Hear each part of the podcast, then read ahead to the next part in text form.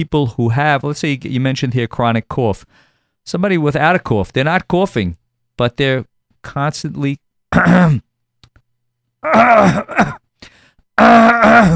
clearing their throat Right. because the irritation is is constantly there. Right. That's also a common manifestation. You're 100% right about that. And it's interesting that usually uh, the way those patients come to our attention is because the significant other, whether it's the uh, the spouse, usually it's the wife, notices that their partner is constantly doing that, whether it's in public, and a lot of times it actually becomes almost a an unconscious uh, kind of manifestation where the person doesn't even realize that he's doing it because they're so used to doing it for such a long time. But the people that they're around notice it, and sometimes they notice, that, you know, uh, the quality of life being affected by it. You know, whether it's uh, in in in uh, synagogue where you're supposed to be sitting, you know, quietly, and somebody is is constantly making those noises which you described. And this is definitely true, where you don't necessarily see a full uh, cough effect, but something that affects the patient and their families and their loved ones to a large extent. So that that's very good because we're sort of getting an idea of what things people will be on the lookout for. So you said, of course, the obvious one is the heartburn, a bad taste in the mouth, and then we get many people come to the dentist and they want to know what to do about their bad breath, and maybe one of the things that they should be thinking about is reflux as a cause of their bad breath. Absolutely. One of the things that is very interesting about the uh, digestive process is that Hashem created in a way where you need a uh, certain type of environment, a certain type of acidic environment, in order to be able to break down the food products in order to get the nutrients that our body needs. What's interesting is that there's a very fine line between an acidic environment and an environment that's either overly acidic or not even overly acidic, but certain things that may predispose individuals to not being able to handle that acidic environment. And when that starts to happen, obviously, when we think of acid, the word acid, it has a bad connotation in our minds, but acid is a very important element in the digestive process. The problem comes to surface when the anatomy either predisposes one to not be able to handle the acid properly or there's sometimes too much of it. And that's usually, again, when it starts to cause corrosion, injury, and other types of symptoms and even more long term structural problems that we have to deal with. So we started out talking about some of the symptoms and how they could may maybe affecting people in a quality of life. It's annoying. You go, you, you're having a, a large meal, and then you get that heartburn, or a bad taste, the bad breath, or the chronic cough, or the noises that they're making in public. But now you're mentioning something else, and I think it's something that really is an underlying thing that even if people are, are dealing with the other other issues, the corrosion and the injury to their esophagus is something that I don't think many people even are aware of or how much damage could be done. Could we dis- discuss that a little bit? Sure. That's uh, actually a fascinating thing. You know, people think that if their symptoms get better, that means that they're getting better. And when it comes to chronic reflux, a lot of times it actually works the opposite. And let me explain what I mean by that. There are certain things when it comes to reflux, because again, as I mentioned, it is important to differentiate between what's called physiological reflux, which is what we all get to a certain extent, and pathological reflux, which is when this is really something that is more of a disorder that we have to deal with. And uh, one of the things that's important to keep in mind is that at certain times where a uh, the acid is is not being uh, digested properly, and for example, uh, the esophagus was made in such a way that it's supposed to feel when there's extra acid. So normally when people start to have symptoms, they think of it as being something that's normal. And again, a lot of times this is. When they start to feel a little bit more, they get concerned. But what happens very often is that as time goes on, their symptoms may actually abate. Their symptoms may get better. So people think of that as a uh, symptom that they get that that they're improving, but a lot of times what's actually happening is the nerve endings, which are situated at the surface, are starting to get eroded to to the extent where the individual is no longer able to feel uh, the damage that's being caused by the extra acid. So that's one of the things that I was alluding to that we describe as quote unquote alarm symptoms. Again, it's a change in the symptoms that a person with chronic reflux starts to feel. And again, it's it's it's it's complex, but the important thing to keep in, to keep in mind is that somebody with chronic reflux, just because they stop feeling the same symptoms, doesn't necessarily mean that they're getting better. Sometimes it actually could mean that the structure is changing for the worse. So, if somebody had chronic uh, uh, reflux for a long time, and then they started to see that they were not feeling so uncomfortable anymore, they might think that that means, oh, things are better. I'm, I've been watching what I'm eating. I'm, I'm, I'm doing pretty good. And in reality, what's happened is their condition actually got worse, as you're calling it, alarm symptoms, that things got where they thought they were feeling better, but in reality, it's because the nerve endings have sort of got burnt. Correct, correct. And uh, that's one of the things that we look for. The other things that sometimes you could see as, again, quote unquote, alarm symptoms that come along with chronic reflux is uh, problems with swallowing. So, one of the things that we have to be concerned about is if if this goes on for long enough, it could actually affect the mechanism of the swallowing, which is, believe it or not, as, as you know, a very sensitive and regulated process. And the smallest thing could really set this off to the point where people uh, are not able to swallow properly. Sometimes people start to feel that they have to uh, drink something after they eat solids in order to kind of push the food down. That's another one of the alarm symptoms. And uh, the other thing, which again we talked about a little bit uh, before, is if somebody has new symptoms. So, for example, uh, let's say typically somebody uh, manifested their heartburn by just a burning sensation, and now all of a sudden they start to have what's called atypical chest pain, which means they start to have more pain than burning. That's something else that we also have to be on the lookout for. And this is really a very complicated process, but I think the important thing for the listeners to be aware of is that uh, although reflux is a common occurrence. It's not normal, if you will, to have it on a long term basis. And you have to really kind of have your antennas up when you start to have these symptoms in order to see whether it needs to be addressed a little bit more carefully. So, someone who is not overweight, what are the reasons why someone who's not overweight? Because I would say, okay, if someone's overweight, what's happening is the pressure from all the visceral fat, the fat around the, the intestinal organs, is sort of like pushing up, mm-hmm. right? But now somebody's not overweight. Why is that person getting reflux? So there could be a couple of things. There could be what we call lifestyle factors, which means there are certain foods that we think predispose to having more uh, heartburn. Things that have a lot of caffeine in it are certainly thought to be a culprit. Uh, things that have a high citrus content are thought to be associated with more reflux. Spicy food is thought to be. Uh, You're taking of, out all the fun. That's right. Coffee, citrus, spicy. What are you leaving? Well, you could have uh, bread, and even that you have too much. That that's true. so you know the there are certain culprits, but again, it's it's very difficult. And you know you're you're bringing up a good point. It's very difficult to be able to lead a normal life, uh, eliminating, if you will, all those things that are basically a kind of a normal staple of everyday diet. Well, that doesn't mean that everybody's going to have the same reaction to these foods. Correct. Certainly, somebody who has reflux, so these could be maybe some of the things that they want to rule out. But there are people that, like we said before, they're not aware of that, that what they have is really reflux. They may be having some of these other symptoms that we discussed and not realizing that that is the reflux. So one of the ways is from the foods, like you said. They're, let's say if they if, if besides being overweight, one of the ways is from the different foods that they could be eating: the caffeine, the citrus, the spicy. What what's another cause?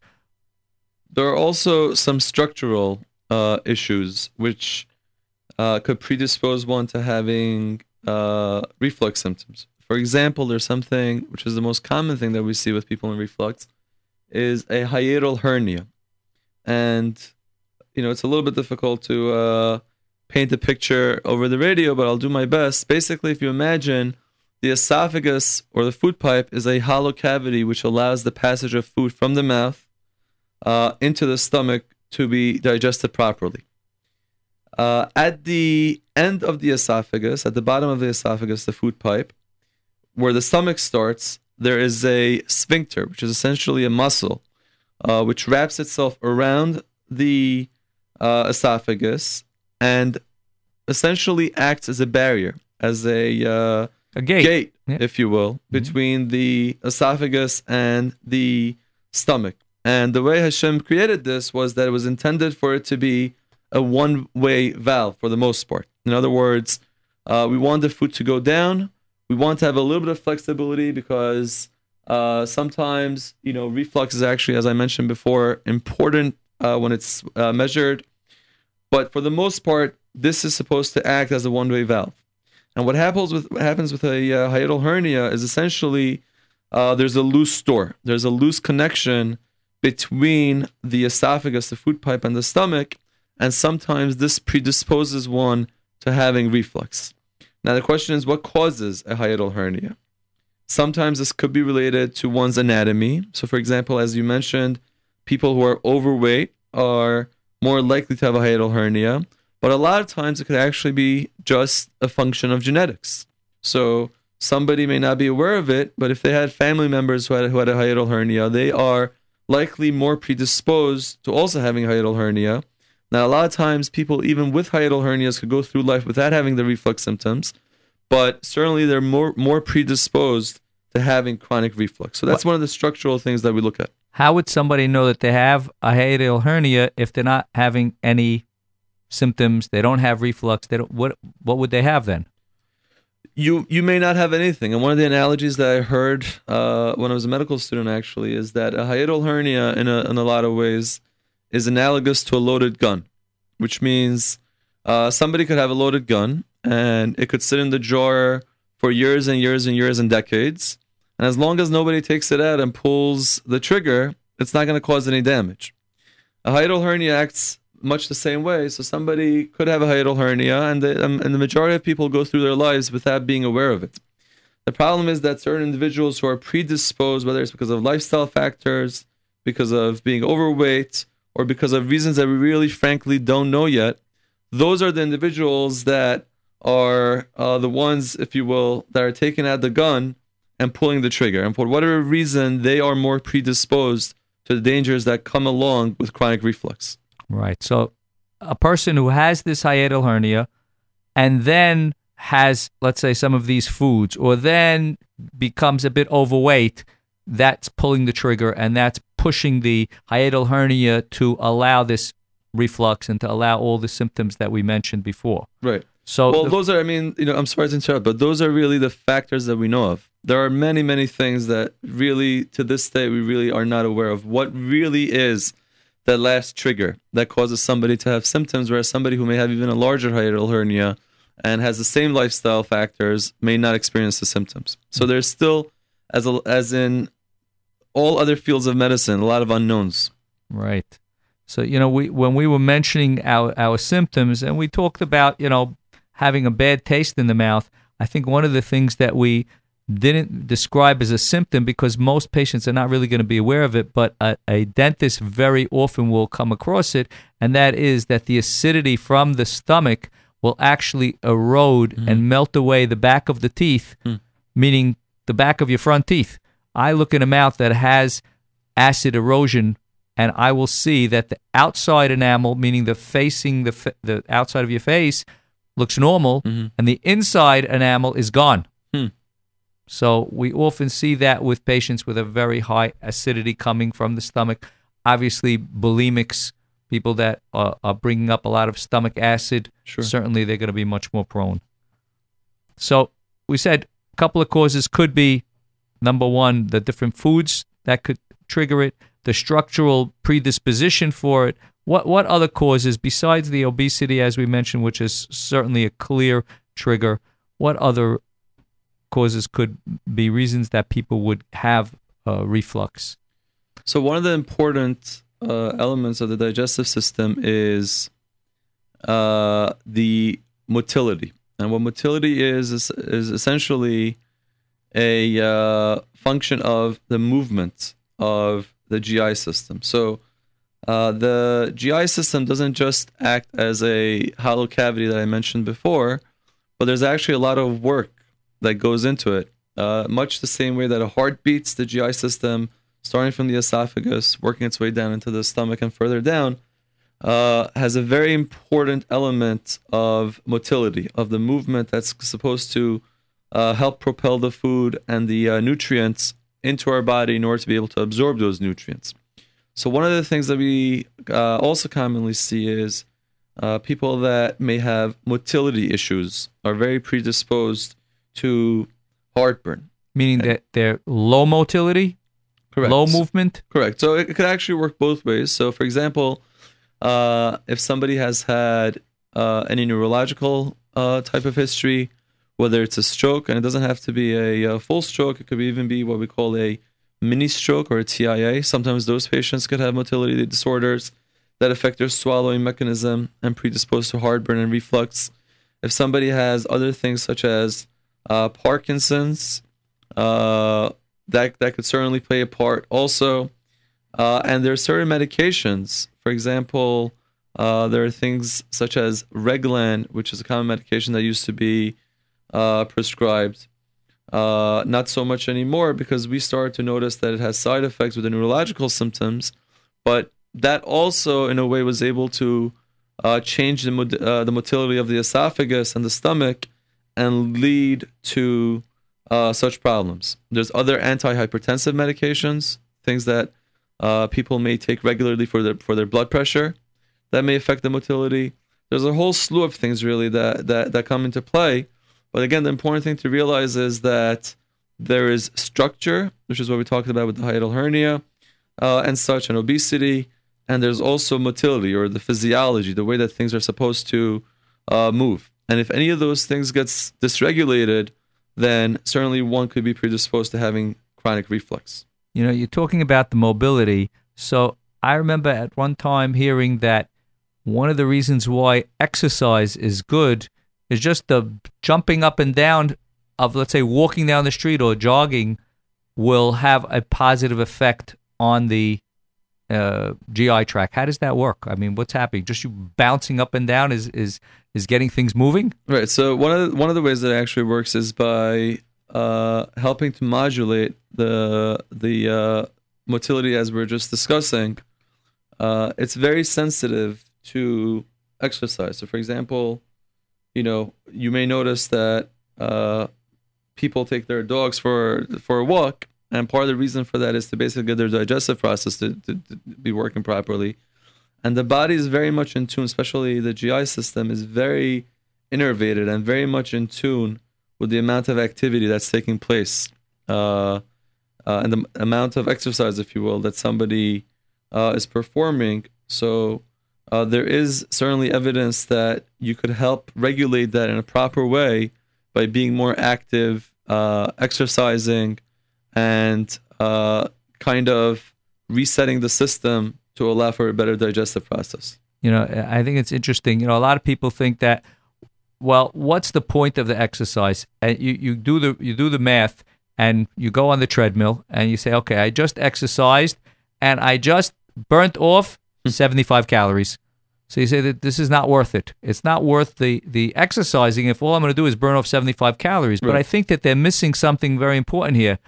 That what we're discussing right now has a much bigger effect on the system besides the 75 calories that they're burning off. Absolutely. There's a lot of uh, evidence actually that we're seeing more and more of, specifically with the GI system, but certainly this goes true. This holds true with the pulmonary, the cardiac uh, systems, where exercise has long-term uh, positive consequences that we're not even aware of for many, many years. Whether it's in terms of the endorphins, which are these hormones which are released into your bloodstream, that may last there for for years, literally. Uh, one of the things I, I definitely try to talk about with my patients uh, is the importance of exercise and having an active lifestyle. So when you're saying an active lifestyle, what what are you meaning? I tell people that uh, they, they should try to exercise at least three times a week for at least half an hour each time. And by exercise, I don't mean just walking to work or walking back to the uh, train station. Uh, that counts. It helps a little bit. Certainly, that's well, it depends on being, how far you have being, to walk. Right, right. It's and that's better than being sedentary completely. But it's really very important to get your heart beating and to, uh, you know, at least uh, send the messages to the body that there's activity going on here. So one of the things that I tell the patients is, if you're not sweating, your body's probably not benefiting that much from it. So one of the easy ways of being able to tell if your exercise is is helping you is is it enough that it's causing to at least break a sweat so what happens when you know let's say uh, somebody's doing some fast walking and then they'll do a like a little sprint get their heart re- rate going up again and then go back to their fast walking is that what you're talking about, or you're talking about a more constant, sort of like a jogging the whole time business? No, I think I, I think you know it depends. It depends on the individual, and it depends on you know the body hab- habitus, and uh, certainly there's different forms of exercise which are all beneficial. Uh, you know, from from what I see, the best uh, bang for your buck is where you have a mix of different types of cardiovascular and muscle building exercises where uh, you're combining jogging, running, uh, swimming, and if possible, lifting uh, of weights to a certain extent so that you could have a well rounded uh, body which is able to deal with the different uh, you know disease processes if you will that that may that may be thrown our way. And that really is is probably in my mind the best way uh, to exercise. But again, there are people that, that tell me uh, they swim three times a, a, week. There are people that tell me they go running three times a week. And as I always tell them, whatever it is that you feel you're benefiting from, it's better than sitting at home and doing nothing. And it's it's it's uh, certainly again, if you're breaking a sweat, there's a very good chance that you're giving yourself good short term and long term consequences. Great, great. So just to do a, a, quick recap, if you just joined us, joined us, it's Health Watch Radio, and we're talking with uh, Dr. Rahmani. He's a gastroenterologist. He's a director of medical education and research at Maimonides, and he's actually just uh, moved his office here to uh, Quentin Road, across street from Ateret Torah at 902 Quentin Road. We welcome him here, and we, we're talking about reflux. We're talking about uh, some of the symptoms of reflux we started out with, which were Heartburn, of course, is the classic symptom, but for some people, it's just a bad taste in the mouth, bad breath, a chronic cough, or just clearing the throat, constantly clearing the throat. And then we talked about the fact that acidity and the importance of acidity in the body, but how it can be irritating if it's going the wrong way going into the esophagus and staying there. And the, and the esophagus, as Dr. Rahmani was mentioning, is designed to recognize when that acid is going backwards where it shouldn't be. And unfortunately, sometimes you could have some corrosive in- injury to the esophagus. He talked about the alarm symptoms, which is where you actually stop feeling the pain because you've burnt those nerve endings of the esophagus. And another possible alarm symptom is a problem swallowing, not being able to swallow without having something to drink to push the food down. That could be another alarm system and a new symptom like an atypical pain in the chest. We talked about what the causes of reflux could be besides obesity, and that is some of the foods that we could be eating for people that are prone to to uh, to reflux, such as caffeine, citrus foods, spicy foods, the anatomy, the structure of the uh, area of the esophagus, which Dr. Rahmani mentioned hiatal hernia as a loose connector, a loose valve, a loose doorway between the stomach and the and the esophagus.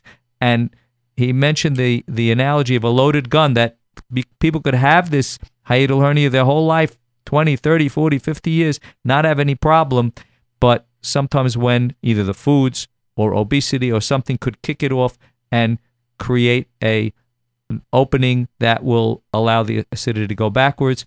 And then something which I, I think was very interesting, I don't think many people are aware of this, is the physiology, the motility, the movement of the whole GI tract, how important that is. That people who have had some type of a neurological problem with it, their GI system is not really moving enough, or a stroke, or a TIA, or Parkinson's, or even some medications like antihypertensives, anti high blood pressure.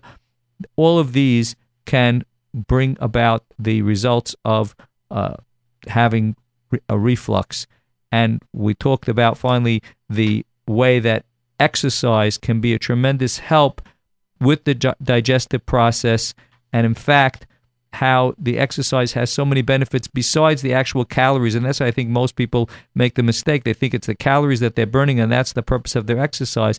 But there are so many other benefits to their system by doing uh, good exercise. Uh, could we just talk a little bit about what somebody should do and what happens if they don't do anything at all? So, the dreaded consequence that we're obviously trying to avoid is where the corrosion and the injury becomes a long term problem and then it starts to essentially change microscopically uh, the mucosa, which is essentially the skin of the esophagus, the, of the food pipe. And when that occurs, that's really what we think, for the most part, predisposes one to uh, having a malignancy, God forbid, you know, esophageal cancer, uh, and so on. Now, it's important to realize that something like that doesn't just happen overnight. In fact, there's a whole progression of uh, what occurs, which is essentially what happens is the skin of the esophagus starts to change slowly over time. And these are things that uh, play a very important uh, part in the role of a gastroenterologist of not just diagnosing that somebody has chronic reflux, but making sure that you're monitoring that individual to make sure number one, obviously they're getting better, they're feeling better, but also just as important to make sure that the injury uh, is being surveyed properly, that it's being monitored properly, so that you could prevent the long term consequences. And one of the uh, byproducts of this injury, which is kind of fortunate in a way, is that, again, since it occurs slowly, it's something that allows us the opportunity to be able to monitor it. And uh, essentially, without getting too technical, uh, it goes through a process where the, fir- the first step is something called intestinal metaplasia, where the uh, skin of the esophagus starts to look somewhat different than the way it's supposed to. And there's something, a term that people may have heard is something called Barrett's esophagus. Barrett's esophagus is essentially where uh, we're starting to see enough of a change that, you know, we start thinking to ourselves, okay, this needs to really be followed a little bit more carefully uh, because we want to make sure that it doesn't get any worse. Uh, when we do diagnose Barrett's esophagus, there's uh, protocols that are uh, recommended by the GI societies, by the cancer societies, by the preventative medicine societies, in order to ensure that it doesn't go beyond that. And if anything, hopefully, we're reversing the trend to improve the mucosa, the lining of the esophagus. So, that damage that's happening is reversible, as you're saying, if you're catching it in the process. Correct. So that's the, that's the goal, and that's why we do the monitoring. Right. And the way you're monitoring it is with a endoscopy. Correct. That's the best way of monitoring. That's what, what we call the gold standard. Now there are ways to uh, diagnose reflux without doing an endoscopy. Uh, things uh, like esophagograms that were historically used.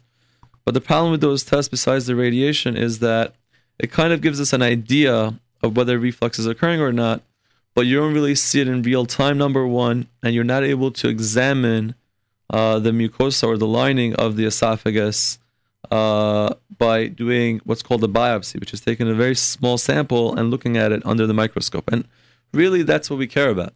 Uh, you know, as I mentioned, there's two steps to the reflux uh, uh, process, number one, obviously, we want the symptoms to get better. So we have to diagnose that there is reflux. But just as important, we want to see what kind of damage that reflux is causing, if any.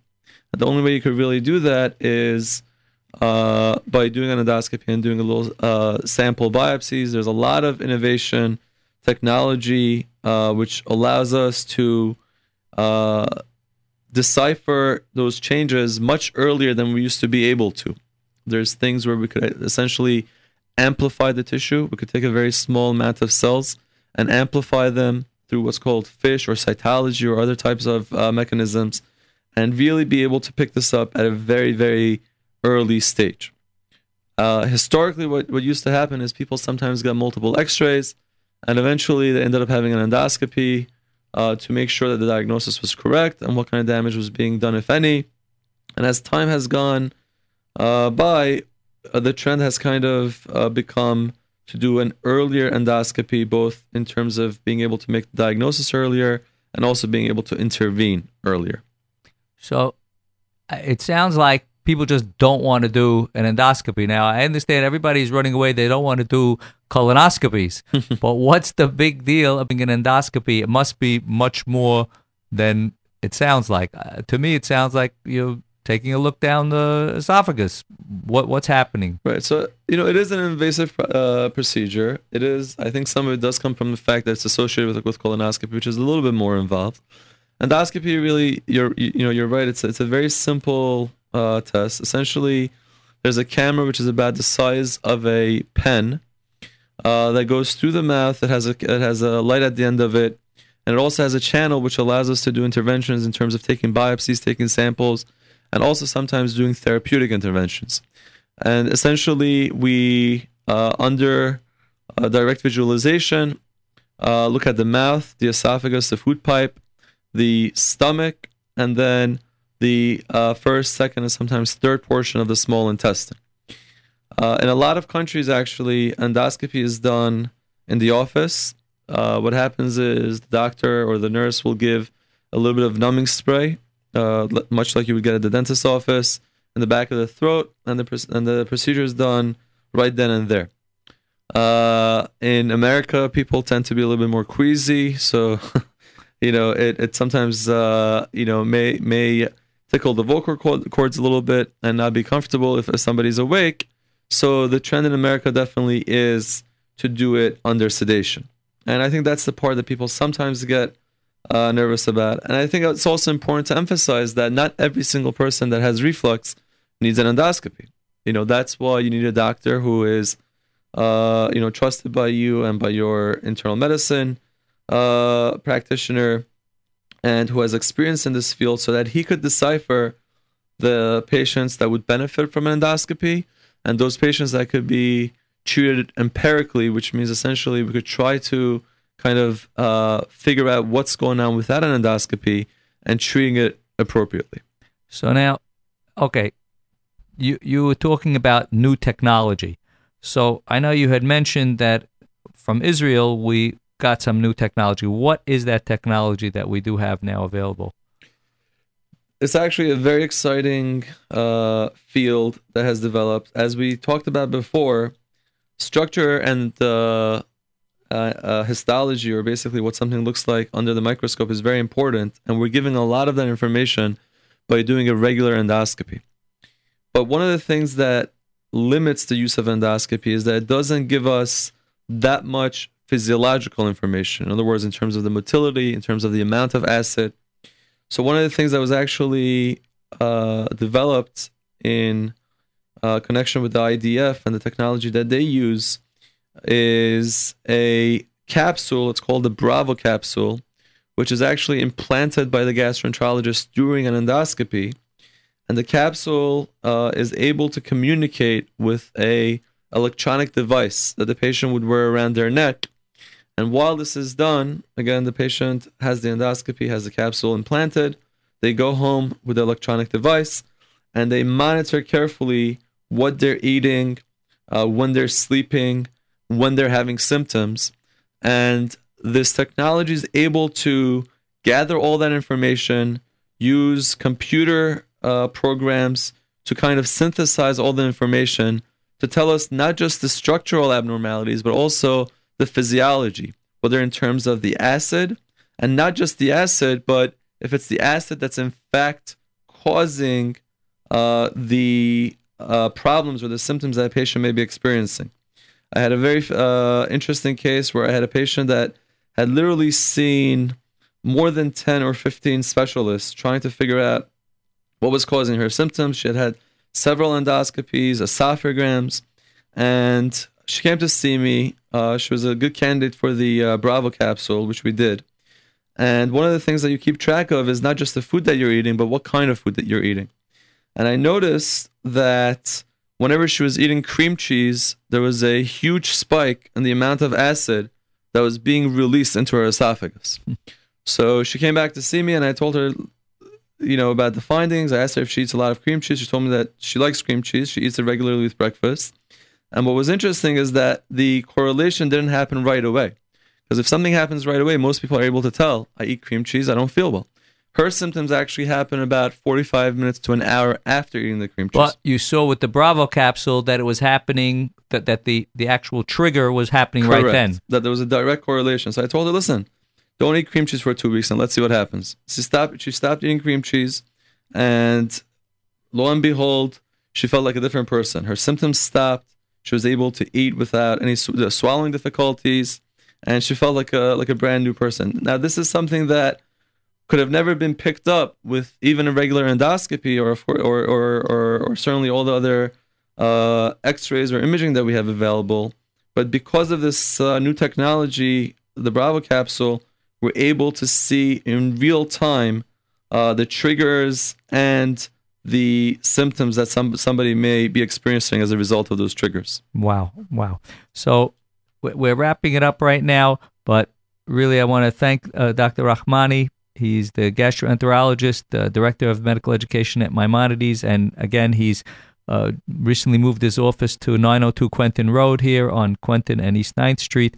And if anyone wants to get in touch with Dr. Rahmani, can give a call at 718 336 3900, 718 336 3900. And if you know somebody that has any of these kind of symptoms that we're talking about, such as the heartburn, of course, the classic symptom, or the bad taste in the mouth, the bad breath, the chronic cough, clearing of the throat, any of these type of symptoms, certainly it pays to look into it. Dr. Rahmani, the specialist in gastroenterology, 718-336-3900. Thank you so much for joining us, Dr. Rahmani. Thank you so much for having me. It was a pleasure.